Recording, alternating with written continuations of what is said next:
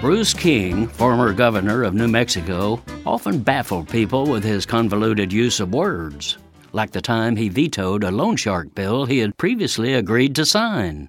"But Governor," squealed the lender's lobbyist, "we had your commitment."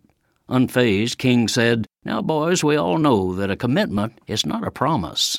In this case, King's linguistic backflip was virtuous, for it killed a bad bill.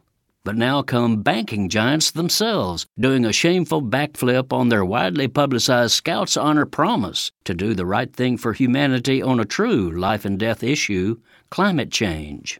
It was only 2 years ago that Bank of America, JPMorgan Chase, and other Wall Street behemoths loudly proclaimed their conversion to environmental responsibility. In ads, interviews, and speeches, they solemnly vowed they would no longer finance new coal, oil, and other fossil fuel projects, which are the major cause of global warming. The bankers promised to protect the, quote, fragile ecosystem and the rights of indigenous peoples. Hooray! But that was so yesterday, way back in 2022.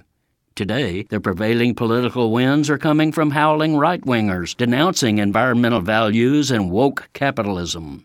So, the pusillanimous bankers are now saying that a promise is not forever or even 2 years, as they default on their environmental responsibility. Instead, they're refocusing on a messy mix of fossil fuels, and maybe they'll toss in a few clean energy projects. Or not. Chase Bank weaseled out of its climate action commitment with corporate claptrap, declaring that reducing fossil fuel investments, quote, will not successfully achieve the necessary transition of the global energy system. Yeah, so why bother? Forget what we promised way back when. This is Jim Hightower saying, then Wall Streeters wonder why people distrust and despise them.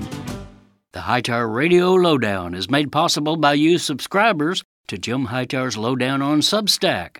Find us at jimhightower.substack.com.